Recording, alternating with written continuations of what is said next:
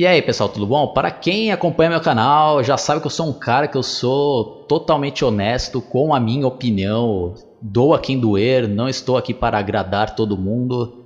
Estou aqui para ser honesto comigo mesmo. Então, como eu não gosto de um filme, eu não tenho medo de descer a lenha, meter o pau, como foi o caso de Os Vingadores 2, a Era de Ultron que era um, inclusive por mim, era um dos filmes mais esperados aí de 2015, estava com uma expectativa tremenda e foi aquela decepção, né? E agora eu tenho que vir aqui para dar os parabéns para Star Wars, o Despertar da Força. Para mim foi o melhor filme aí de 2015 desse gênero. Teve outros filmes bons aí, como Whiplash, Birdman, mas no gênero aí de blockbuster, esse daí sem dúvidas nenhuma foi o melhor filme de 2015. E eu confesso que eu era um dos caras que tinha preconceito com essa saga Star Wars. Não, nunca tinha assistido na minha infância, não me marcou minha infância. E o único que eu tinha assistido era o episódio 1 de 1999, quando passou alguma vez na televisão. Achei um filme assistível, mas também não tive muito interesse em correr atrás dos filmes seguintes. Até que agora, né, nesse ano, voltou toda essa febre, não se fala em outra coisa, né, de Star Wars. Vários amigos meus falavam para mim, não, assiste lá que você vai curtir. Inclusive tem um amigo meu lá da faculdade que é fanático por Star Wars. Ele falou: Não, Osado, assiste lá, faz uma maratona que eu acho que você vai curtir. Então acabei, né? Topando esse desafio e fiz uma maratona. Mas vou dar uma contextualizada aqui, principalmente para aqueles que nunca assistiram Star Wars e nem tem noção, como eu não tinha noção nenhuma, né? Então vou dar uma pequena explicação aqui. É, em 1977 foi lançado o primeiro filme, Star Wars, Uma Nova Ameaça. Depois teve a sequência O Império Contra-Ataca, de 1980. E o terceiro, O Retorno de Jedi, de 1983. Aí em 99 eles resolveram fazer uma nova trilogia e acabaram é, batizando né, como Episódio 1, A Ameaça Fantasma.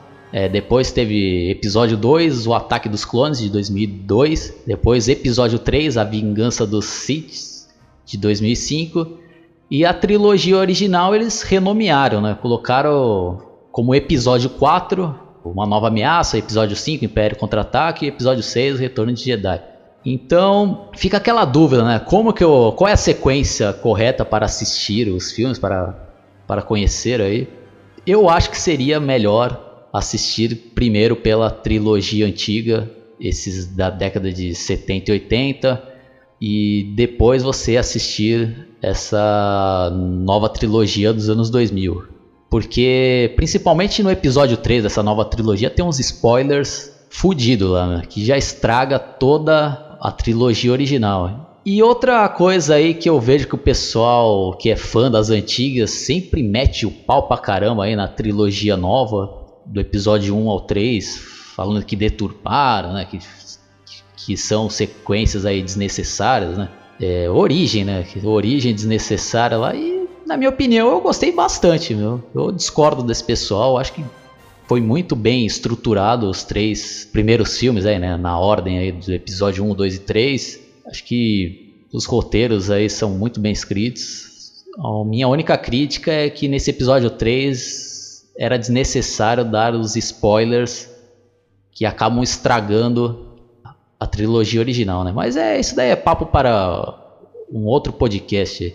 E eu já, né, com toda a saga fresca na cabeça, eu fui assistir esse episódio 7, O Despertar da Força, semana passada. Fazia tempo que eu não me surpreendia com um filme desse gênero muito bom. Era tudo aquilo que eu esperava de Vingadores 2, um filme até fantasioso e tal, mas bem feito, né? Bem feito, com doses moderadas de humor, mas com um roteiro bem escrito, né? com atuações bem feitas.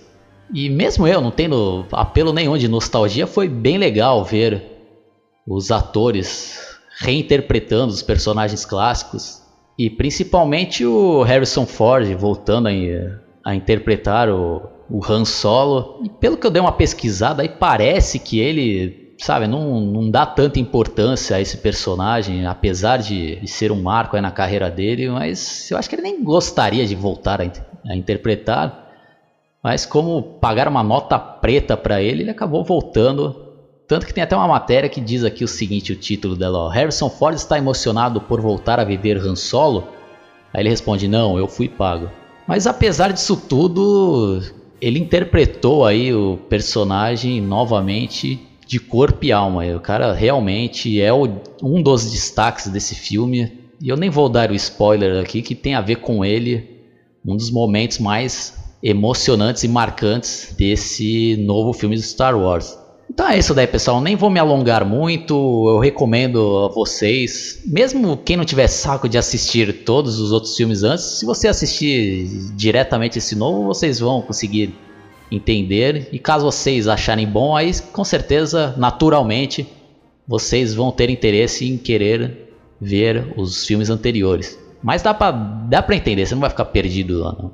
Vale se dizer aqui também, acho que um lance bem legal aí desse Star Wars é que tem uma mensagem bem legal aí, que acho que muitos, acho que até hoje aí, não se ligaram nisso, né? Que é o lance lá de falar do lado negro da força, né? Que eles falam como força, como lado da luz lá, né? Todo mundo tem isso, né? Todo mundo tem o seu lado negro e o seu lado da luz, né? Aí basta saber qual desses lados nós vamos alimentar, né? E que vai acabar dominando a gente mesmo. E o filme aborda de uma maneira bem legal esse tema aí que tem muito a ver com a vida real.